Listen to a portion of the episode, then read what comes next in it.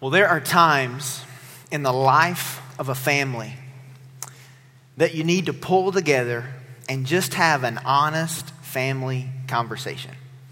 I'm sure you may have done that with your family, that maybe there's some stuff going on in the context of your family, and you gather at the kitchen table, or you pull together in the living room, or maybe at a restaurant, and you just talk honestly as a family. Well, at Hope, we believe that the church is a family. We believe the church is a community, a family of faith. And we're at a point as a family where we need to pull together and just have a conversation. And so we've dedicated this weekend and next weekend for us as a church to simply have a family conversation. And if you're here today and you're visiting with us, I want to let you know that what you're going to hear this week and next weekend is not the norm.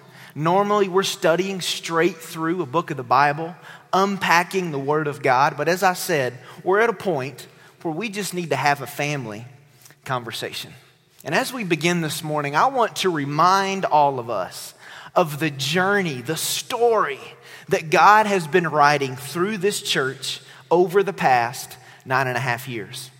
In February of 2001, 18 adults gathered in Pastor Vance's living room and they birthed this thing called Hope Baptist Church. We have a picture of it there on the screen. You can see Pastor Vance rocking the sweater vest there at the front. But they began to gather in Pastor Vance's home, and in 2001, I was a senior in high school. I was just kind of getting started in life and trying to understand ministry. And at my home church, we had a chance actually to come on a short term trip. We were sent by our church to work with Pastor Vance and with the team. And during one of the services in his home, I actually had a chance to do a skit during one of the services. You'll see the guy there in the white long sleeve shirt with the full head of hair. That is me. And I had a chance to be a part of this church when it was just in Pastor Vance's home. And over time, as, as time went by, God just blessed what was going on there. He really did. And God just began to, to send the people to the point that there were too many people to fit in Vance's home anymore. So there was a transition. And Hope Baptist Church transitioned to a place called Studio 7 that was given to us. It was, it was leased to us by a man named Randall Cunningham, a godly man, a very famous man here in our city. And we began to meet as a faith family there at Studio 7. Well, once again, over time, God just honored it. And people were being saved, people were connecting in the body, and Studio 7 filled up. And so we had to transition from there to a place called the Carpenters International Training Facility. And it was at that place that we continue just to see God bless and God honor what was going on. I'm curious how many people are here today that connected with us maybe at the carpenter's facility. Anybody here this morning? A couple people? A couple people? That's awesome. And we began to meet there as a church. And over time, once again, God filled it up. And so we got a little bit bigger than they were comfortable with, so we had to make yet another transition. And we transitioned from there to the Boy Scout Center that is over off of 215 and Warm Springs. And it was a great place for us to gather as a church. How many people here this morning actually connected with us at the Boy Scout Center? Several more. Okay. That's awesome. That's great. So we met there as a church, and it was while we were meeting at the Boy Scout Center that we actually purchased our very first piece of property over on 180 East Pebble Road. How many people here this morning connected with us at the Pebble campus? Several people connected with us there at Pebble. We spent about five years there at 180 East Pebble Road. But once again, over time, God just brought people, and people were being saved, and we really just outgrew that facility. And we made the decision in 2009 to transition here to Silverado High School. And it's been a great time here at Silverado. We've been able, since we've been here, to see people join our church. We've actually started a second campus of our church in Boulder City, Nevada. But all the while, by moving to Silverado, we realized this is not the long term plan. And as we've been on this journey, obviously you can tell that different locations are not a big deal to us. Transition is not a big deal to us. But we've realized that we need a long term home, a long term facility as we continue on this journey. And there have been several spiritual foundations, three specifically, that have really shaped us as a church as we've been on this journey. And as we begin this morning, I want to give those to you. I would encourage you to write them down. These are transformational principles and ones that have really shaped us as a church as we've been on this journey. We're going to put these on the screen for you, but here's a few principles that have really shaped us on the journey.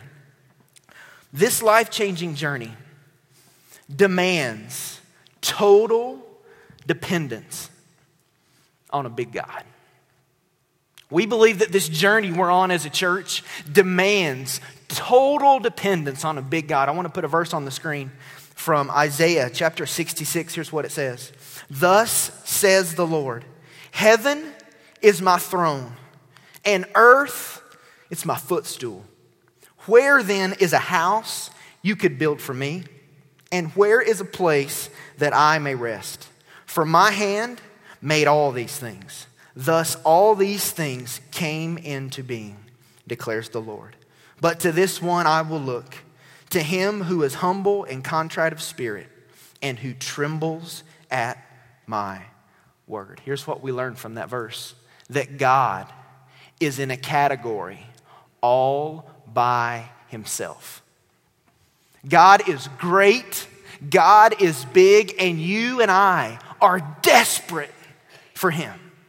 We're desperate for Him during the, the crucial times and the tragic times and during the big stuff, but we're also absolutely desperate for Him moment by moment and day by day.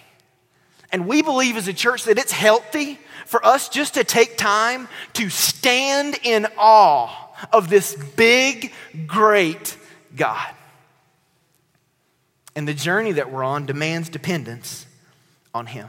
Here's the second foundation for this journey. We believe that this life changing journey involves joining this big God who's at work in a big world. We believe God is at work all over the world. I want to put a number on the screen for us this morning. It's just over 6.8 billion it represents the population of the world. And obviously, that is changing moment by moment, but roughly, that's how many people are living on the globe today. Now, these 6.8 billion people are divided up among about 11,000 people groups in around 195 countries on seven different continents. And here's the reality God is at work among every one of them. Now, it looks different. And some have seen a lot more progress than others, but you can know this morning that God is at work all over this big, huge world. I want to put a verse on the screen from the book of Acts, and it's something Jesus said before he ascended to heaven. Here's what he said He said, But you, speaking to his disciples, will receive power when the Holy Spirit has come upon you, and you shall be my witnesses both in Jerusalem and in all Judea and in Samaria and even to the remotest part of the earth. Here's what we learn God's mission is global. It's not just for Americans, it's not just for a certain type of people. His mission is a global mission, and He desires passionately to redeem humanity and draw them into an intimate love relationship with Himself. This big God is at work in a big world. Here's a third spiritual foundation that has really shaped us as a fellowship. This life changing journey is God's invitation to a big life. Here's the beautiful part that this great God who's at work globally is inviting us as humanity to join with him in his activity and experience something that's bigger than us that will outlast us. He's inviting us to share in his kingdom activity. Look at this verse from, verse from Philippians 1. Paul said, I thank my God in all my remembrance of you, always offering prayer with joy in my first every prayer for you all, in view of your participation in the gospel from the first day until now. What was he talking about? He was talking about the Philippians getting involved in God's activity, sharing in something that was bigger than them. Yes, God invites us into hope and life and purpose, but He invites us into a life that is significant, that counts for something. And those principles for us at Hope have shaped us that we're on a life changing journey that demands total dependence on a big God who's at work all over the world and who has invited us as humanity to share in a big life. And in 2009, as a fellowship, we took another significant step on this journey. You see, we knew that Silverado wasn't the long term plan. And we really begin to wrestle together to say, God, what is it that you want the long term plan at Hope to look like? And in May 2009, we did a couple things. One of those was an act of faith, and we as a church, many of you remember this, we put our yes on the table. We said, God, as we pursue this permanent home and what that needs to look like, we know you're going to call us to do some stuff that maybe we're not comfortable with. You're going to lead us to some places we don't know about right now, but God, we want to tell you up front as your children, whatever the question is, our yes is on the table. And something else we did in May 2009 is each of us, many of us, made a financial commitment to help pay for this long term home, this launching pad for us as a church, and many of you were a part of that. We said we're going to give over and above our normal giving as a sacrificial investment into what God is leading us to as a church because we realized that what God was doing here was bigger. It, it had exceeded the capacity of our current facilities. We really wrestled with, but that's where God led us as a church. And a lot of you have heard this language of big journey, and maybe you're not familiar with it, but here's what it is this big journey is a spiritual journey to understand the heart of God concerning the long term plan for a permanent campus for our church and our personal sacrificial investment in that plan. That's the big journey. When we say that, that's what we're referring to. It's about us determining as a church God, where are you working? Where are you leading? And us joining his activity and trusting that he's going to take care of us in the future. That's the journey. And so this morning, here's what I want to do I want to look at a passage of scripture that I think really is going to set our perspective in the right place. It's going to help us really get our mind around why we're about to do what we're about to do with this campus and give us a few principles there. And then at the end, I want to come back and ask and answer a few very basic questions as it relates to our new campus on Cactus Avenue. So if you have your Bible, would you turn to the Gospel of John, the fourth book in the New Testament, chapter 20. And I want to read three verses for us in just a moment. The Gospel of John, chapter 20. And in just a moment, I'm going to start reading in verse 19. And if you didn't bring a Bible this morning, we're going to put it up on the screen for you so that you can follow along. But here's what's happening we're about to read something that took place on the Sunday that Jesus rose from the grave. It's that famous day. You know, he rose early in the morning. Well, it's later on in the evening. Scholars tell us it's after the sun had already gone down. And the disciples, those who followed Jesus the closest, they're scared to death. They're still together. They haven't walked away from the faith, but they're scared to death because they think the Jews are going to come, come and find them and murder them just like they murdered Jesus. And so we're going to start reading in verse 19, and I want to read through verse 21. But here's, here's what happens in that scene. So when it was evening on that day, meaning Resurrection Sunday, the first day of the week, and when the doors were shut where the disciples were for fear of the Jews, Jesus came and he stood in their midst, and here's what he said to them Peace be with you. Now, you need to know that's not just like a hello or a, a, polite greeting. No, Jesus shows up and they're all scared.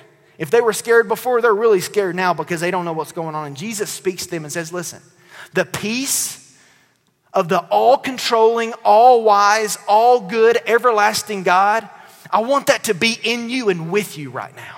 And I want you to take some comfort in that. Peace be with you. Then he goes on in verse 20.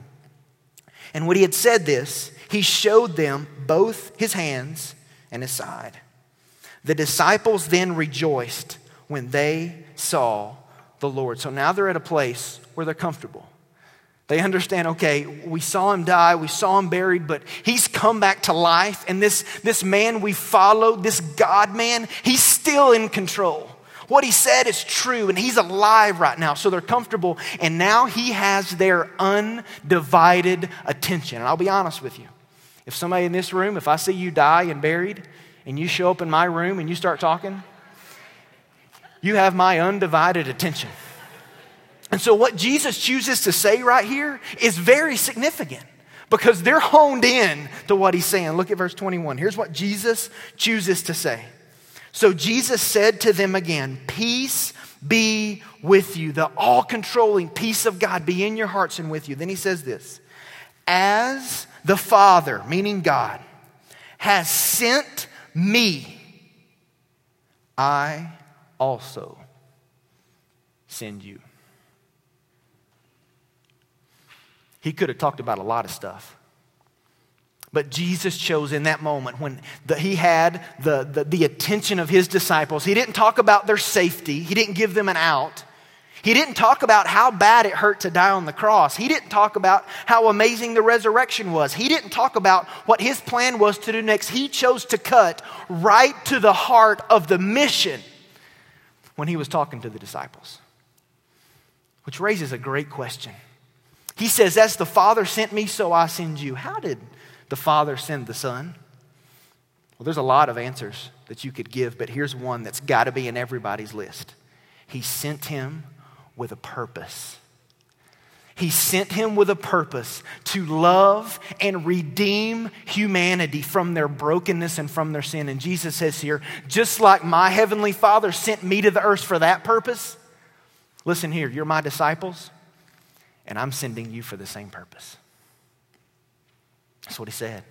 And this word sent is so significant. It means to be commissioned, to be sent out for a very specific purpose. And it's that passion, that desire that we see in this text from Jesus that really shapes us as a fellowship. It's this idea of seeing people come to know Christ, to enter into a relationship with God, be discipled into the principles of the scripture, and then be launched out for the sake of the gospel and for the nations. That shapes us as a fellowship, and it's the very words that Jesus says here. Listen to this reality. This is very significant. The more we are conformed to the image of Jesus, the more we will develop a heart and passion for the nations. The more we are conformed, we are shaped into the image of Jesus, his likeness, the more you and I will have a heart that is broken and that is passionate for the nations. That's why at Hope, we have said time and time again that we don't judge our healthiness as a church or our success as a church by our seating capacity.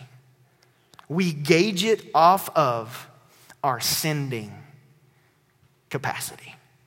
That's one of the ways that we measure health here at this church. And it's very important that you understand that. And here's why because there's going to be some decisions we make in the future. And if you don't understand how passionate we are about launching people out of here, there's some stuff we do or stuff we don't do that you're not going to understand. And you may even get upset about if you don't understand that principle. You see, over the past few years, why is it that a church that is so young would give away millions and millions of dollars as an investment in the nations? Well, it's because we understand we've been born for the kingdom, not just to take care of us, not just to make sure that all our bases are in a row. No, we've been birthed for the sake of the kingdom of God, and everything we do, we want to reflect that. That's very important to understand this morning.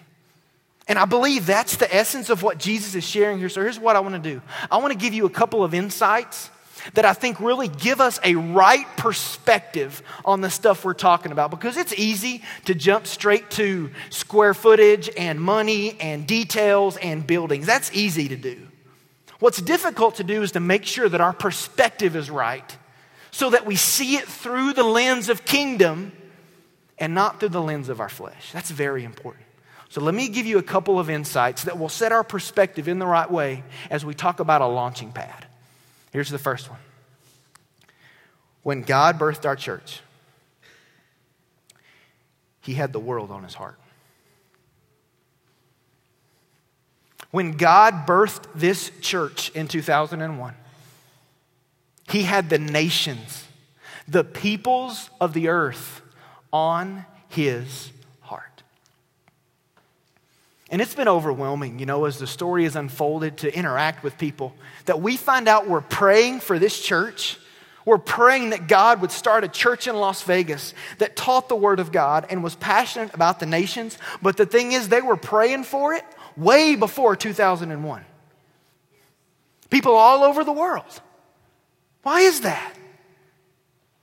Because when God birthed this church, He was answering their prayer. He had the world on His heart when He birthed this fellowship. And from day one, we've realized it's bigger than just our church, it's bigger than just what you and I see week in and week out here. God has called us to something so much bigger. He's called us to be passionate about expanding his kingdom to the very ends of the earth.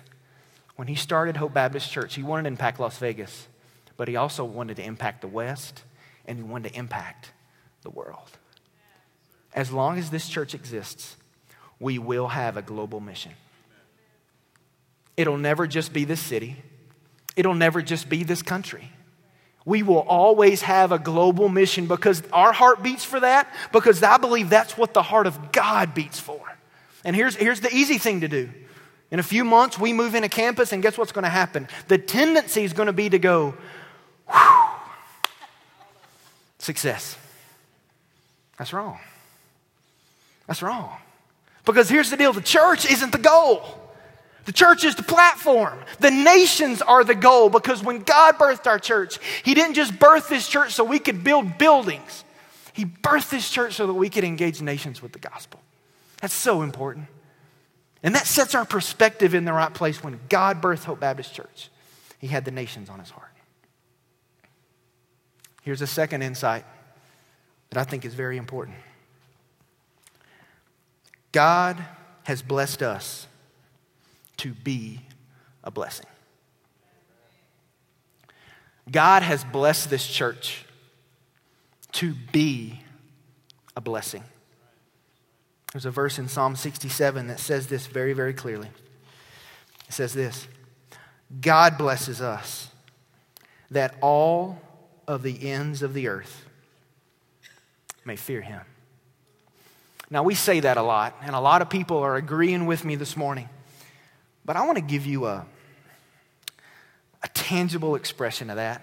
And here's what I hope I hope this messes you up like it messed me up when I saw it. I want to put a map of the world on the screen. A lot of you know this, it's a normal map. It's got everything proportionally across the globe. You'll see the United States, you'll see Africa, you'll see Australia, you'll see everything. I want to show you this map through a filter of the world's populations. Here's what that means that means the places where there are more people in the world are going to get bigger, and the places that have less people are going to get smaller. So put the map of population up there. You'll see on the map, China and India got much, much larger. Why is that? Because they have more people than anywhere else in the world. So you get the point. Now, I want to show you this map through a filter of resources.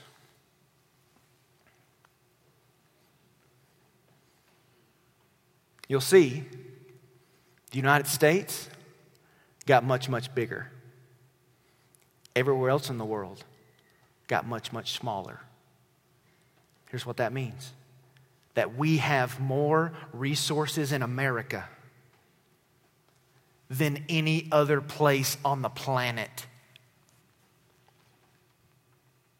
God has blessed us. Let me show you another map through the filter of energy usage. You'll notice the United States stayed very, very large, and everywhere else stayed very, very small. We consume more energy in America than any other place on the planet. Let me show you this map through a filter of basic health care. Same pattern. I want you to think about that. It changes the way you look at Psalm 67. I want to show you this map through the filter of child mortality.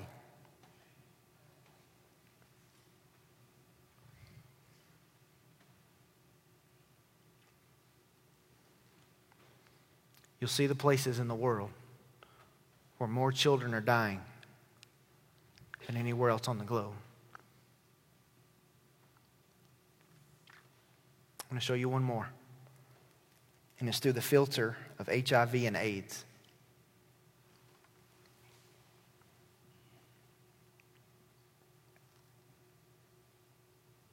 I want you to think about that.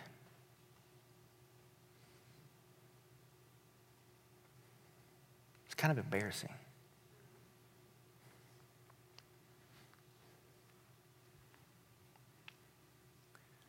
God has blessed us. And I know a lot of people in the room are walking through some hard stuff, but even so, God's blessed us. And here's why He's blessed us not to sit on it, not to build monuments unto ourselves. He's blessed us to be a blessing. Listen, you have what you have to expand the kingdom of God. That's why He's entrusted you with what He's, in, he's given you. You think about resources, you think about talent, you think about anything. The reason you have what you have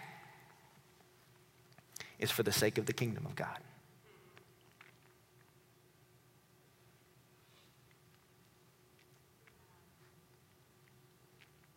Here's another insight for us this morning. Last one.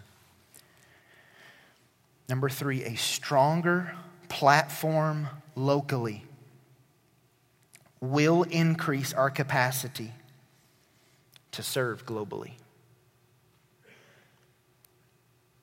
We've come to understand over nine and a half years that as we develop a stronger platform here in this city, a stronger ministry here in Las Vegas, a base platform, here's what that means that means we can have greater influence on the other side of the world. As we strengthen our ministry here locally, it will increase our opportunities, our influence, our effectiveness all over the world. C.T. Studd said this The light that shines the farthest shines the brightest at home. And you got to know that's the heartbeat behind building a new campus. It's not just so we can have a nice place. It's because we want to strengthen the platform from which we can send and engage the nations with the gospel. So that people in this room in the years to come can be launched from a healthy, vibrant, strong church, a strong platform, so that we can effectively engage the nations for generations to come. Let me give you a summary. God did not raise us up to have a wonderful place to worship. He birthed this church to join in his activity of changing lives, multiplying churches, and exalting himself among the nations through relationships with others. Let me tell you a couple stories, and then we're going to talk about a couple specifics. Last year, I had the chance to travel to southern Africa, and we were working with some pastors there some people that we were training. And this one specific guy from kind of a remote part in southern Africa came up and he said, Pastor, I need a favor. And I said, Man, if I can do it, I will do it. He said, Every week, I travel from my home a pretty good distance to an internet cafe. And I go to the internet cafe because I want to download the sermons that you guys just taught that week at Hope Baptist Church. He said, My whole church, my whole community, we listen to it. We listen to it every week. It's the highlight of our week. He said, But I got one problem. He said, The speakers that we have, they're just not very good. He goes, So if you could tell the people at your church to turn up the volume just a little bit so that I can hear it, it would help us so much as we seek to teach your sermons on the other side of the world. Let me tell you something. When God started this whole thing, He was thinking about pastors in villages in South Africa who needed to be discipled through the teaching of this church. I also had a chance last year to go to northern Africa. And as I was there, I had a chance to encounter some refugees who had come from a country where sharing the gospel was illegal. They couldn't do it and, and they had been caught sharing the gospel, and so they ran. They were refugees, but they wanted to come to the training conference we were a part of. And I was sitting with one them just talking about, man, how's it going? How can we help? And he said, Travis, I want you to know this. Hope is so different than all the other churches in America. And I said, well, well tell me this. What, what makes them different? He said, here's the difference. You guys don't just care about your city you care about the world. He said, You care about my country like I care about my country. He said, You'll never know how much that means. That's a big deal. And he went on to say, You know what? Another thing that's so significant about hope is you guys just don't write checks and send money. He said, You send people. He goes, Travis, go back and tell your church, as many of them that can come and serve in my country, we would be honored to have them and to lock arms with them for the sake of the gospel. That's why we're building a new launching pad, so that we can launch people to the ends of the earth for the sake of the gospel. So, with that perspective, with that heartbeat, I want to talk to you about a couple specifics. And I even hate to go here because it just messes with us, but I just want to give you some updates. So I want to ask and answer three very simple questions, specifically as it relates to our campus. And here's the first one What does phase one of our new campus include? What does phase one of our new campus include? Well, as we told you last year, there were several things we desired to see happen through this campus, and here's a few of them. We desired a place of community. We wanted a campus here in the city where we could hang out, where we could connect relationally. We say it all the time. It's all about relationships. And so we wanted to design a place that would allow us to hang out. Another thing that we wanted, we desired a place that was relevant to our culture. We know we live in an unchurched city. People who don't have a lot of church context. And so we want to design a place that was fitting, that was attractive for them, and also for families. A large part of our city are, are young families, and we want a place they could come and feel connected and hear the gospel and be changed.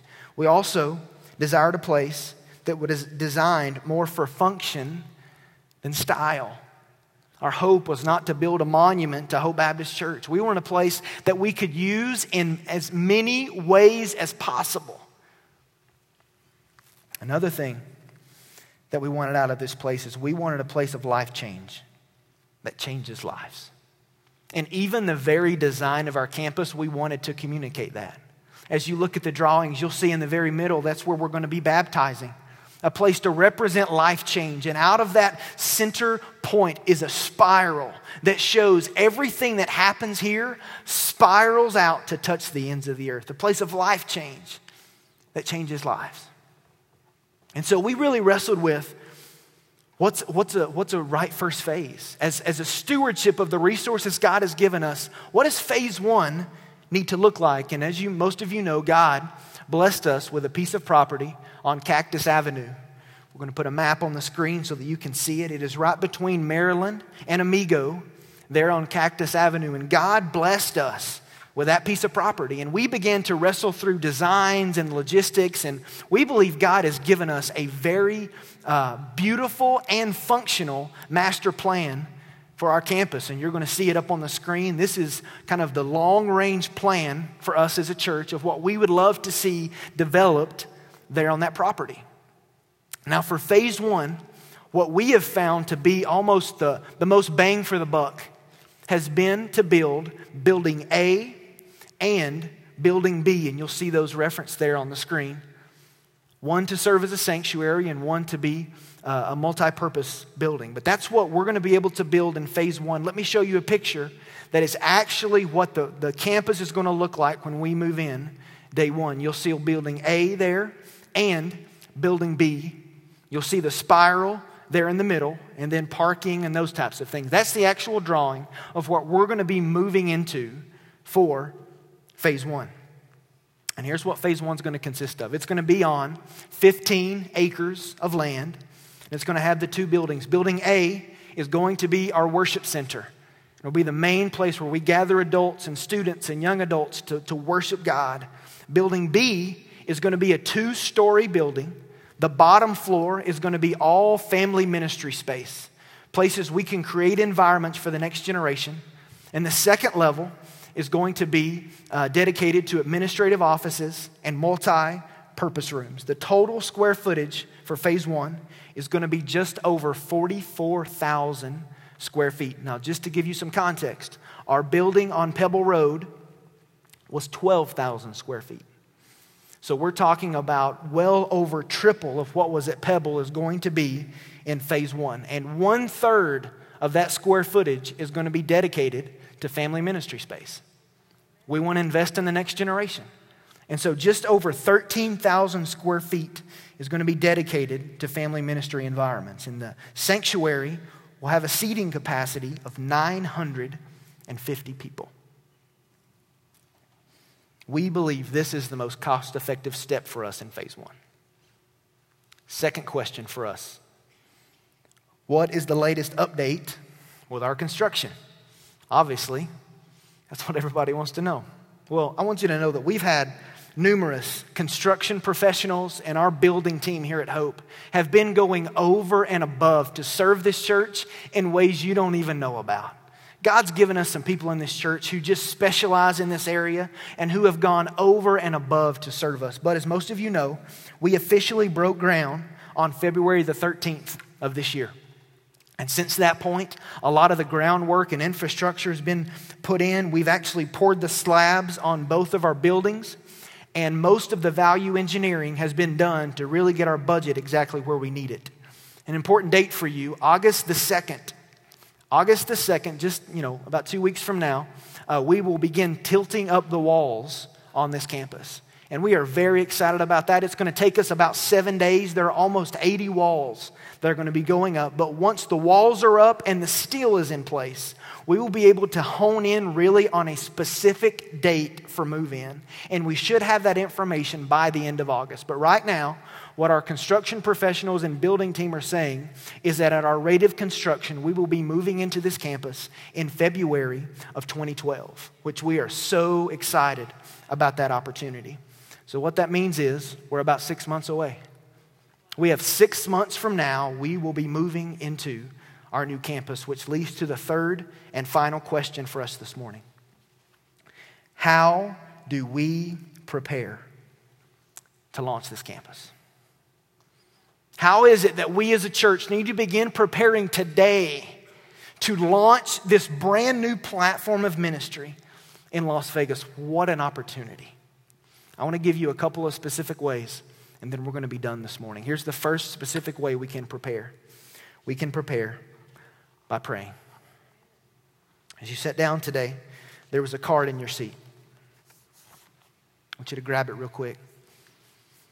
This is a tool that we want every person in our church to have this weekend. And here's what I'm asking you to do I'm asking you over the next week that every day you would gather with your family and you would pray over some component of this card. There's no strategy, there's no plan, we believe, that is more powerful than the people of God crying out to our Heavenly Father and asking for His provision and direction with this project. You'll see places here to pray for our church, to pray for our city, to pray for our project, and to pray about your involvement. I want to challenge you to take this serious. There's a magnet on the back. You can put this on your fridge, you can put this in your office. When you need it, pull it off. spend some time praying together, and then put it back where it was so you'll know where it is. We say at Hope all the time, it's the quote on the top. We don't pray before we work. Prayer is the work, and then God works. And I want you to look at one more quote by a guy named William McDonald. Here's what he said Ordinarily, we would rather do anything than pray. But it is only when we wait before God in desperate, believing, fervent, unhurried, united prayer that the reviving and energizing power of the Spirit of God is poured out. Can I encourage you to pray this week? We've given you a great tool. Let's bombard heaven this week as a church family with these requests and lay them before our Heavenly Father. That's one way we can prepare. Another way that we can prepare is by serving. It's by serving. On this journey, obviously, we're going to be praying together, giving together, going through what we're going through together. But another major component is we need to serve together. And a lot of times in church cultures, there's this idea that only the pastor or the pastors can really do effective ministry in the city. Can I just tell you, that's a lie from the devil. Here's the deal if we're going to launch this campus successfully, yes, it will be because the pastors do their job, but it's also going to be because the church as a whole steps in and gets involved and, do, and, and you do your part as well. That's huge. That's such a big deal for us. And we want to spend the next six months preparing for that. And I don't know what that's going to look like for you. I don't know if that may be investing in the next generation, if that's being an usher, if that's being out in the parking lot. But here's what we would love the next six months to look like we would love to get some teams established. And over the next six months, you would gather together as a team and you would pray and you would plan. And here's what's going to happen some people in this room in the future, you're going to start serving, you're going to love it. And God's going to break your heart for it. You're going to fall in love with it. And in the future, here's what I think is going to happen, honestly. There are going to be people sitting in this room right now, and in the years to come, you're going to become small group leaders.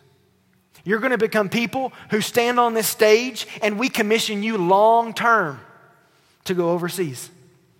There's going to be people who start serving because of the launch of this new campus, and you're going to be a church planner one day.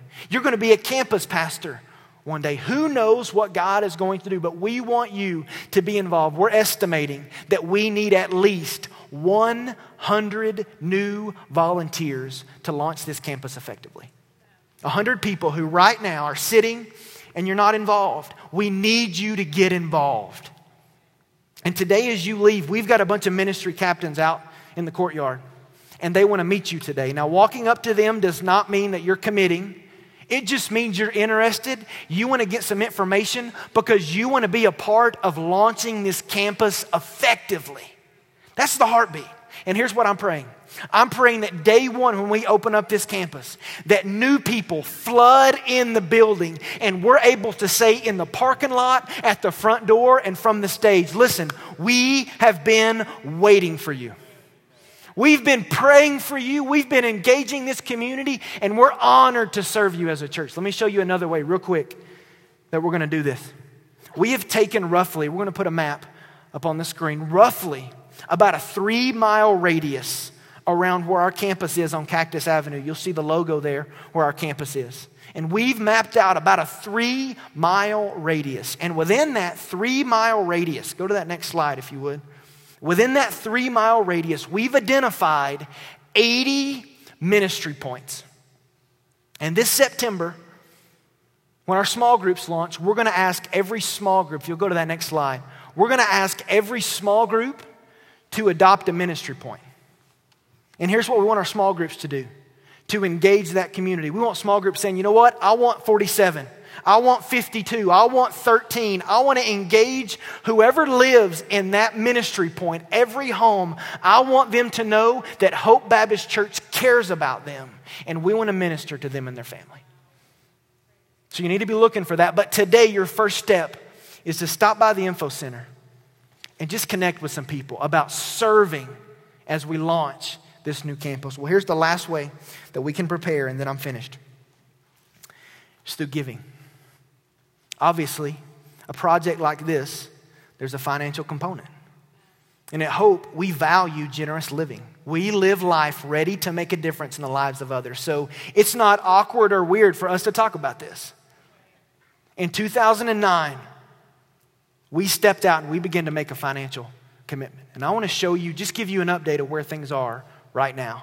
Thus far, there have been 532 people, pledges, who have stepped out and pledged just over $4.5 million. That was the pledge. Amen. That's, that's awesome.